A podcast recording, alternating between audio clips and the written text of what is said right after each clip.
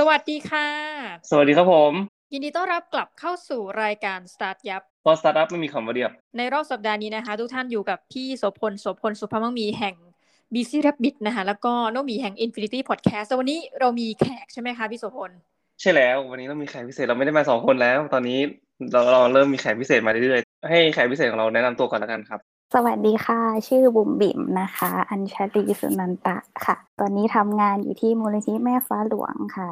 ทำมาอยู่จะเข้าปีที่สามแล้วค่ะ ต้องบอกก่อนว่าน้องบุ๋มบิมเนี่ยต้องเล่าย้อนกลับไปตั้งแต่ปีปีที่แล้วช่วงโควิด ช่วงนั้นเนี่ยผมอยากจะได้ผักมาขายที่เชียงใหม่ แล้วก็ผมก็ไปติดต่อคุณลิลลี่ครับ ธนากุลอะโรงงานฟาร์มไก่อะฟาร์มไข่ไก่อะที่ดังๆอะเขาก็ให้ contact น้องบุ๋มบิมมา แล้วก็เขาก็บอกว่าเออเนี่ยน้องเนี่ยคนนี้ขายผักอยู่แถวเขาบอกอยู่แถวมชนี่บอกโอเคโอเค ก็เลยทักน้องมิมไป แล้วก็ได้คุยกันมาตั้งแต่ต้นมาก็คือแบบเหมือนคล้ายว่า ตอนนั้นน้องวิมทำอะไรนะโครงการที่เป็นพักเล่าให้ฟังกันตอนนั้นก็เป็นดูแลโครงการที่ที่เนี่ยแหละค่ะที่ลอยใจรักแล้วก็ช่วยชาวบ้านดูอยู่เรื่องตลาดการขายของ แล้วก็มาเจอช่วงโควิดพอดีก็ไม่รู้ว่าจะต้อง ขายหรือว่าระบายของทางไหนดีอะไรเงี้ย แล้วก็ไปเจอกลุ่มลูกช้างมชที่เขาเพิ่งตั้งว่าเป็นกาดมัว ก็เลยไปโพสต์ข้างในนั้นว่าขายผักสำหรับเข้าไปในเมืองแล้วก็จะมีทุกอาทิตย์ก็จะมีผักใช่ที่แบบค่ะเป็นผักออร์แกนิกอะครับผักปลอดสารอะไรเงี้ยน้องหมี ก็จะส่งเข้ามาในเมือง แล้วก็เลยกลายเป็นคอนแทคกันมาตั้งแต่นั้นเป็นต้นมาคือผมก็จะเอาผักของน้องมาขายบ้างคือแบบเปิดพรีออเดอร์ผักมาขายบ้างอะไรเงี้ยครับผมเป็นครั้งเป็นคราวไป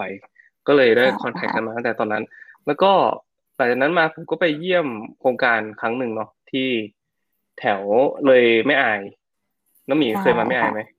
โอ้ไม่เคยไปแต่รู้ว่ามันอยู่ในซีนภาพยนตร์อยู่ห่างอย่างเรื่องหนังเรื่องล่าสุดของพี่มาเดี่ยวก็รู้สึกจะถ่ายที่แม่อายวิทยาคมอะไรประมาณเนี้ยอ๋อก็จะเห็นภาพความแบบเป็นภูเขาคือโรงเรียนแบบวิวดีมากนะคะอืมไม่เคยไปเลย มันไม่ค่อยมีคนมาเที่ยว ไม่มีนักท่องเที่ยว มันก็มีแต่ธรรมชาติอืมเพราะว่าตอนแรกเราก็รู้จักจากในในละครช่องเจ็ดอย่างเงี้ยไม่อายสะอื้นก็คือไม่ไม่รู้ว่าแบบมันมีจริงอ๋อไม่แต่น้องหมิมบอกว่า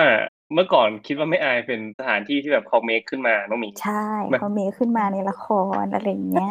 โอ้แต่ที่จริงไม่ใช่อันนี้มันเป็นเออสถานที่จริงเนาะต้องบอกก่อนว่าถ้าสมมติว่าใครไม่เคยฟังรายการของเรา อาจจะยังไม่รู้ว่าผมเป็นเด็กที่อำเภอฝางนะเติบโตที่อำเภอฝางอำเภอฝางกับแม่อายเนี่ย มันมันอยู่ในจังหวัดเชียงใหม่ก็จริง แต่ว่ามันใช้เวลาเดินทางจากตัวเมืองเชียงใหม่มาประมาณสามชั่วโมง ถ้าไปแม่อายก็สามชั่วโมงครึ่งถ้าไม่ซิ่งมันเหมือนน้องบุ๋มน้องบุ๋มบิมนี่จะอาจจะประมาณสองชั่วโมงก็ได้ แต่ว่าอย่างผมขับประมาณสามชั่วโมงกว่า มันไกลมากพูดถึงว่าคือมันไกลมาก แล้วก็แม่อายเองใช่อะมันเป็นเขตที่ติดกับชายแดนพม่าเนาะก็คือมีแค่ภูเขาเล็กๆกันก็เป็นพม่าแล้ว ตรงนั้นมันจะเป็น ดินแดนสนธยานิดนึงเนาะสมัยก่อนมันจะเป็นแบบยาเสพติดอะต้องมีใช่แถเป็นวพื้นนั้ที่นเลสียแดอะไรเงี้ยงเออเป็นพื้นที่สีแดง แล้วก็มันจะเป็นเหมือนคล้ายๆกับแบบคนในพื้นที่ตรงนั้นนะครับเขาจะค้ายาเป็นหลักทีนี้เนี่ยเขาก็จะมีโครงการอย่างน้องน้องหมิมเนี่ยก็เลยได้สมัครเข้าไปในโครงการนี้น้องหมิมเล่าให้ฟังก็ได้ครับว่าทำไมเริ่มต้นยังไงถึงสมัครเข้าไปในโครงการนี้ได้อะไรเงี้ยครับตอนแรกก็คือทำงานราชการมาก่อน แต่ด้วยความที่ใช่งานราชการแล้ว มันไม่เหมาะกับเราอะทำได้อยู่ประมาณแปดเดือน มันรู้สึกเบื่อ มันไม่ได้แบบออกไปไหนเลยเข้าเข้างานแปดโมงอยู่แต่ในห้องสี่เหลี่ยมออกงานสี่โมงแล้วก็อยู่ในกรุงเทพอะไรเงี้ยลาออกเพราะว่าเราเห็นพี่ที่รู้จักที่เขาทำงานที่เนี่ย ที่มูลที่แม่ฟ้าหลวงเขาทำงานแล้วเขาก็ไม่ได้แบบอยู่อยู่ที่เดิมอะเขาทำงานแล้วเขาก็เช็คอินทำงานที่นั่นที่นี่แบบลงพื้นที่ต่างๆอะไรเงี้ยเราคิดว่าเอออยากอยากทำแบบเขาก็เลยทักไปถามเขาว่า ที่เนี่ยเขามีรับสมัครไหม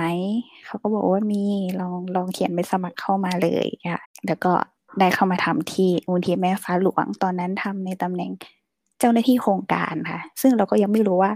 ตำแหน่งเจ้าหน้าที่โครงการเนี่ยเราจะได้ดูโครงการที่ไหน เพราะว่า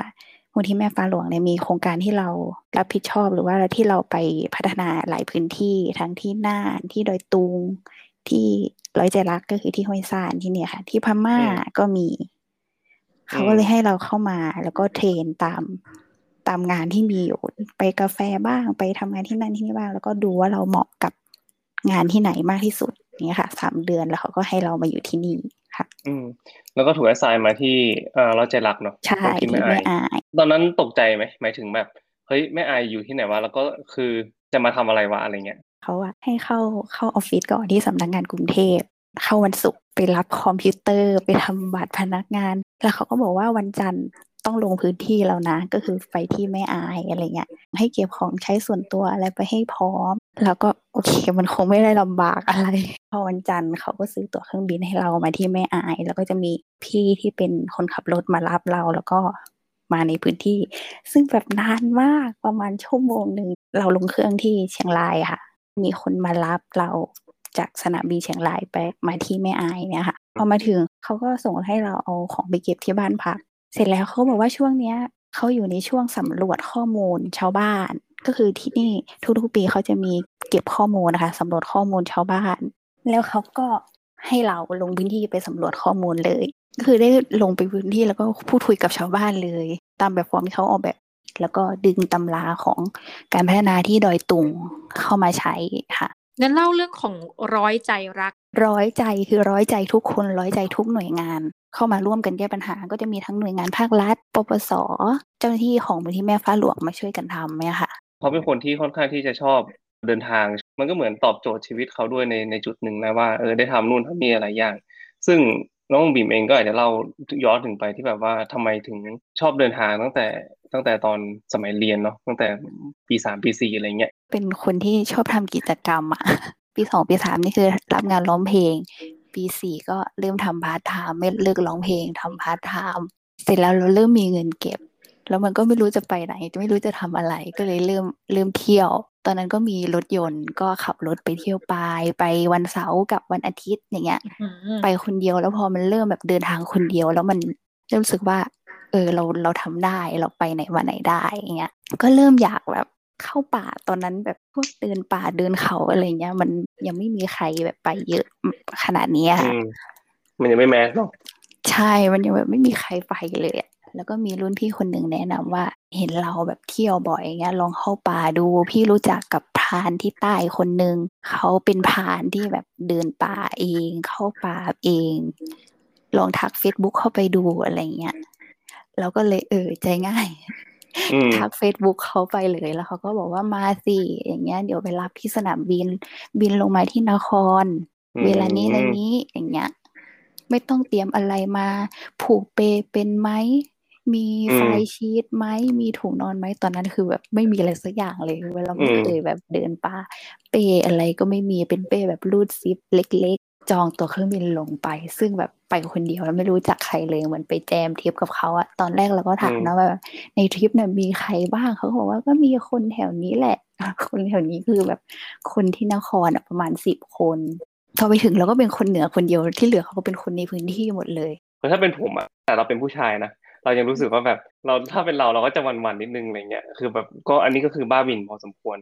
แล้วก็มีโอกาสได้ไปเดินป่าเนาะตอนนั้นก็คือเหมือนคล้ายเปิดโลก แล้วก็ได้เห็นความน่ารักของคนใต้ ที่จริงแล้วน้องหมูบิงก็บอกว่าคนใต้ไม่ได้น่ากลัวเหมือนที่เหมือนที่เราคิด ก็ได้คุยกับคนที่แบบไปกับเราเยอะแลกเปลี่ยนคุยกันสนุกสนาน แล้วหลังจากนั้นก็ไปทริปป่าใต้ติดกันอีกประมาณสามสี่ทริปอะรู้แล้วว่าบุ๋มบิมเหมือนใครเนาะคือมิ้นโรมาโลนเนาะไอโรเขาเป็นเพื่อนกันรู้ปะใช่ค่ะ ลองเล่าให้ฟังหน่อยไปเจอมิ้นได้ไงนะ เจอพี่มิ้นเหรอจริงๆเราก็ติดตามเขาแบบตอนที่เขาทำทำเพจใหม่ ๆ เลยตอนนั้นเขาไปเที่ยวที่ที่ยะลาอะไรพวกเนี้ย แล้วก็แบบไม่ได้รู้จักเขาเป็นการส่วนตัว จนเขามาทำเรื่องไฟป่าที่แม่ห้องสอน ซึ่งบีมมารู้จักกับพี่ที่เป็นประหลัด ที่อยู่แม่ห้องสอน แล้วเขาก็แบบเดีลกับพี่มิ้นเรื่องไฟป่านี่แหละ เราก็เห็นใน Facebook เขาก็ชอบถ่ายรูปมาอวดอะไรเงี้ยถ่ายคลิปพี่มิ้นส่งมาให้เรา แล้วมันมีอยู่ครั้งหนึ่งที่ด้วยความบังเอิญเลยหรือเปล่าพี่มิ้นเนี่ยได้รับงานให้ทำโปรเจกต์เรื่องสมเด็จย่าที่ของมูลที่แม่ฟ้าหลวง ซึ่งต้องมาทำที่ดอยตุง คือตอนนั้นมินยังเรียนเรียนไม่จบ ยังไม่ได้ทำงานที่แรกเลย พี่มิ้นได้มาทำโปรเจกต์ที่มูลที่แม่ฟ้าหลวง แล้วก็พี่ประหลัดคนเนี้ยเขาก็บอกว่าเนี่ยพี่มิ้นเขาจะมาทำงานที่นี่นะอันเนี้ย ไปเจอไหมแต่ก็ด้วยความที่เราเป็น FC ค่ะเราก็ไปเจอ แต่ก็เจอก็ไม่ได้คุยอะไรกันมากค่ะ แล้วหลังจากนั้นพี่มิ้นแกก็รับทำ project ของโครงการหลวงอีก ที่ไปทำเรื่องโครงการหลวงในแต่ละพื้นที่อะค่ะ แล้วก็มันมีอยู่ที่หนึ่งที่ไปทำก็คือที่ภูลังกาโครงการหลวงปังค่าค่ะมันอยู่แถวบ้านเราพอดี แล้วตอนนั้นอะเราทำงานอยู่ที่บ้านเรียนจบมา ปีแรกยังทำงานอยู่ที่บ้านอยู่ค่ะ ก็เลยไปช่วยพี่มิ้นไปรับแกไปช่วยแกทำโปรเจกต์ที่นี่ แกก็มานอนอยู่บ้านเราเป็นอาทิตย์เลยอะก็เลยเริ่มเริ่มสนิทกันหลังจากนั้นมาค่ะก็เริ่มรู้จักกัน ใช่ แล้วก็มีไปเดินเขาที่ปากีสถาน ใช่ที่แรกที่ไปคือปากี เพราะว่าเห็นเขาประกาศ แบบเปิดทริปหาคนแจมไปที่ปากีเอ้ไม่ใช่ที่เนปาลค่ะ ABC อ๋อที่เนปาลใช่แล้วก็ไปกับเขาเลย โดยที่ไม่รู้จักใครสักคนเหมือนกันไปเจอกันที่สนามบิน โหดมากแต่ส่วนใหญ่แล้วทุกคนเป็นผู้ใหญ่หมดเลยมีแต่เราเด็ก มีแต่เราเด็ก มีมีทริปหนึ่งที่ที่น้องหมิมเล่าให้ฟังว่าที่เดินไปร้องไห้ไปอะเล่าให้ฟังหน่อยที่อ๋ออันนี้คือทริปล่าสุดเมื่อเป็นทริปต่างประเทศล่าสุดคือปลายปี ก่อนหน้าที่จะเจอโควิดปลายปีนู้นพฤศจิกาค่ะ ก็คือเราก็วางแผนไปแบบดิบดีเลย เราดูรีวิวมาเยอะมาก เพราะว่ามันเป็นภูเขาที่แบบ คนญี่ปุ่นเขาไปขึ้นเช้าแล้ว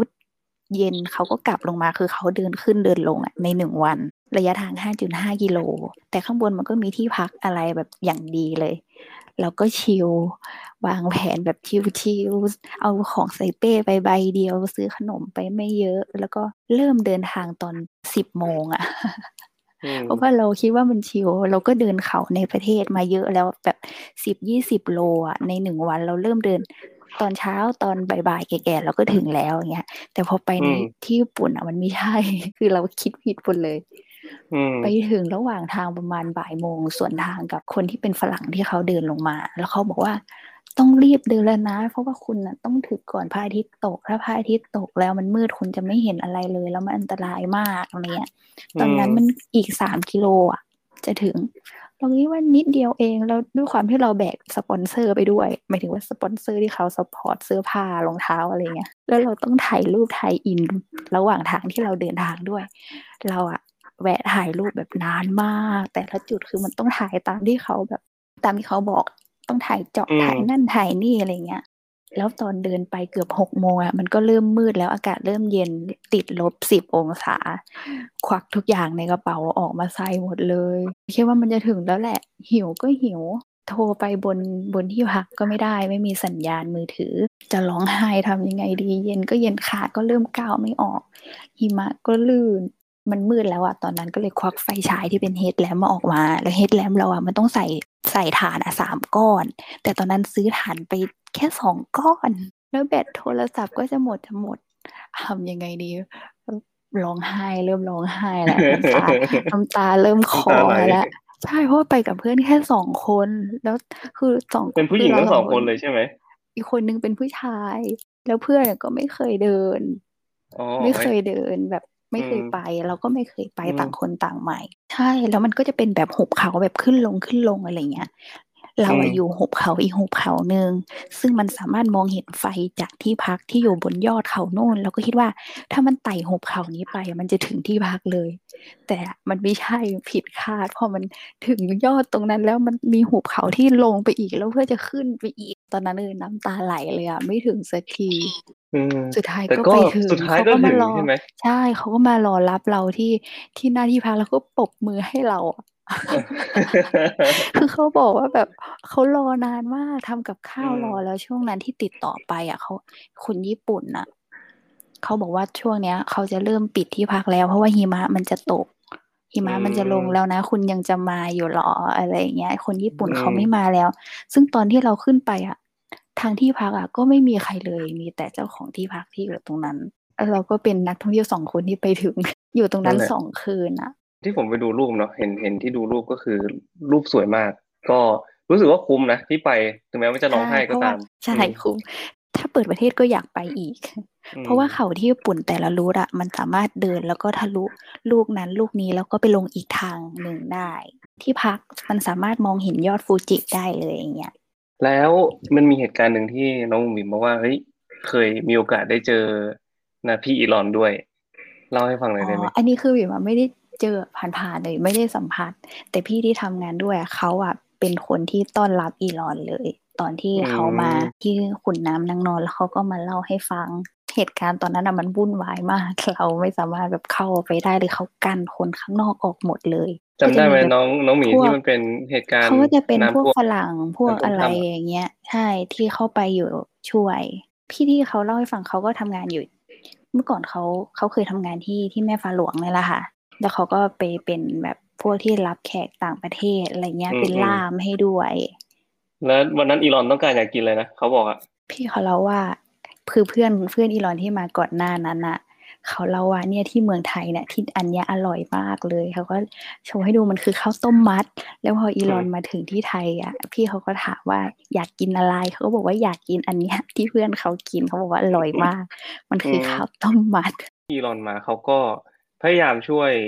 อย่างเต็มที่จริงๆน้องก็เหมือนในใช่ไทยคือแบบว่าเอาเอาคนไปฝึกน้องหมีจำได้ไหมตอนที่อีลอนมาเขาเขามีไอเดียนั้นมาด้วยอะที่ให้อืมเด็กนั่งแคปซูลเข้าไปอะไอที่เป็นแคปซูลอะอันนั้นคือเป็นสิ่งประดิษฐ์ที่ต้องเรียกได้ว่าทำกันเร็วมากเนอะเหมือนไอเดียออกมาเร็วคือมาเขากแต่เขาส่งมาจากพี่ที่พี่ที่เขาเป็นคนรับอีลอนนะเขาบอกว่าส่งมาจากจากที่นู่นเลยสั่งมาอีกวันส่งมาถึงที่ไทยเลยค่ะ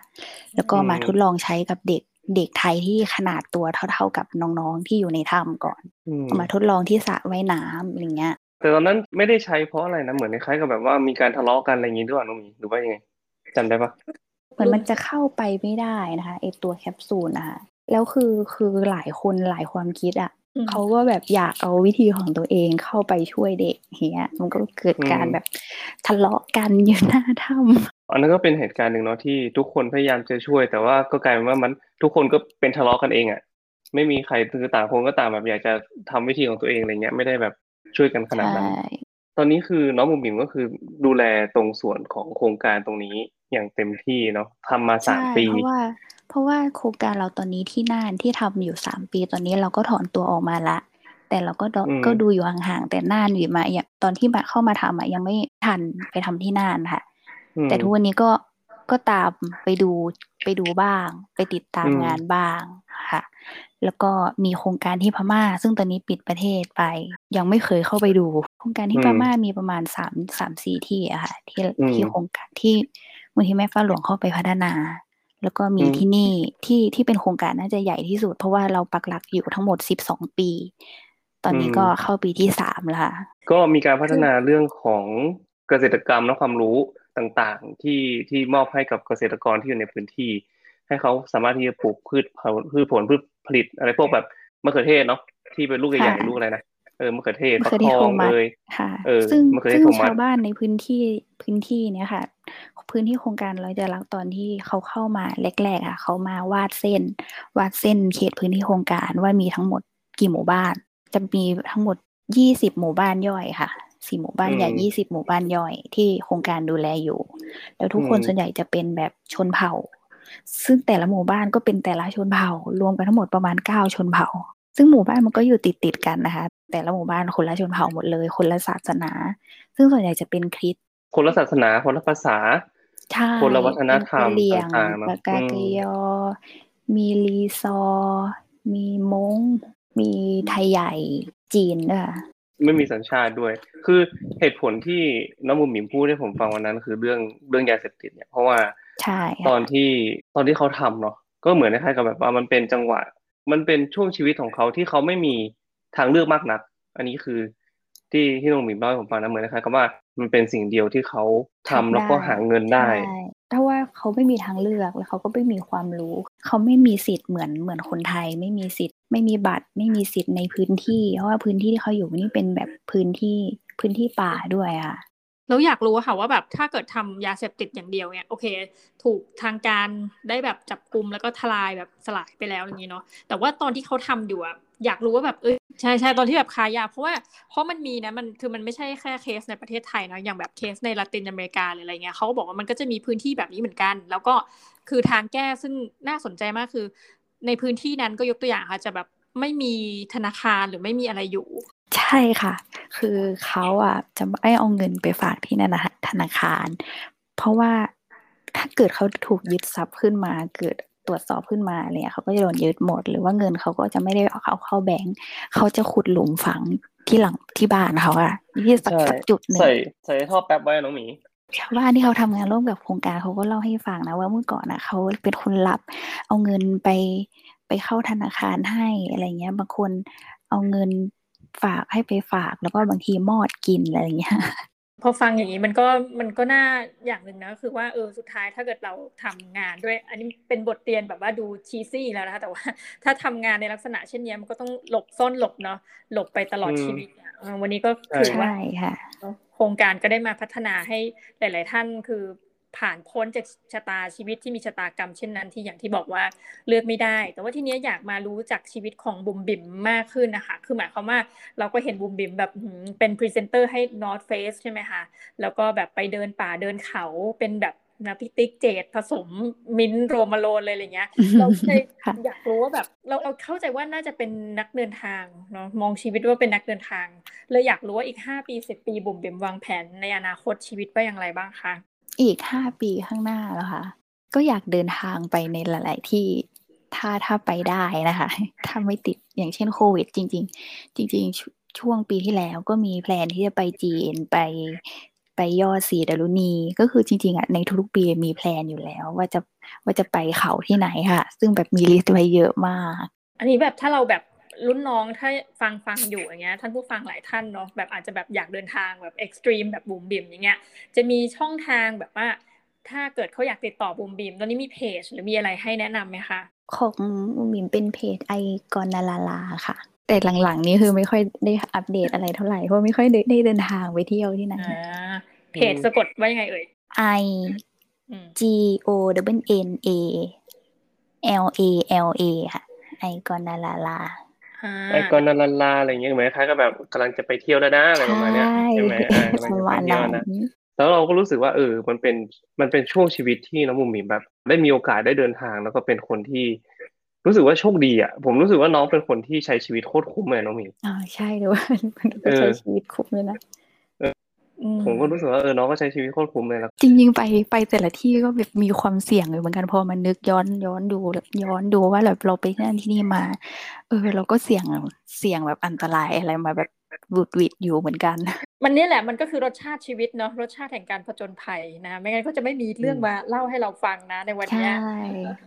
นะคะ ต้องบอกว่าขอบคุณน้องบุ๋มบิมมากเนาะที่มาแชร์ประสบการณ์ให้กับพวกเราฟังจริงเรื่องของบุ๋มบิมได้มีเยอะมากนะใช่มีเยอะมากมีเยอะมีเยอะมาก คือจะพูดสกี่ตอนก็ยังไม่จบไปเลยแต่ว่าเออแต่ว่าเราก็ไม่อยากให้มันยาวเกินแล้วก็คือมันก็คือวันนี้เราก็อัดกันดึกด้วยแหละสี่ทุ่มกว่าก็